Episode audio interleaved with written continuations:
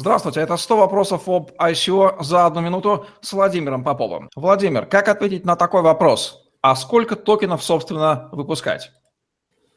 Это самый частый вопрос, который задают мне, когда приходят на консультацию. И скажу, что это самый бесполезный вопрос, который, в принципе, можно задать. Почему? Потому что самое важное, что вы должны определить, это то, о чем мы говорили в предыдущих выпусках. Это какова правовая природа токена, какова его экономическая составляющая. Исходя из этого, вы уже создаете определенное количество токенов. Например, в инфляционной модели нет смысла говорить о том, что вообще будет создано какое-то количество токенов, возможно, ну, возможно.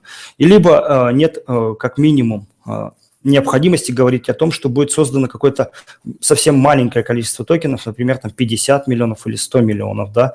Тут речь скорее идет о, о миллиардах как минимум, потому что людей на планете очень много, и они будут расти, и, соответственно, вы должны верить в свой проект, что он будет развиваться и дальше. То же самое для дефляционной модели. Нет смысла говорить о том, что токенов должно быть беспредельно много, если рынок какой-то узкий, да.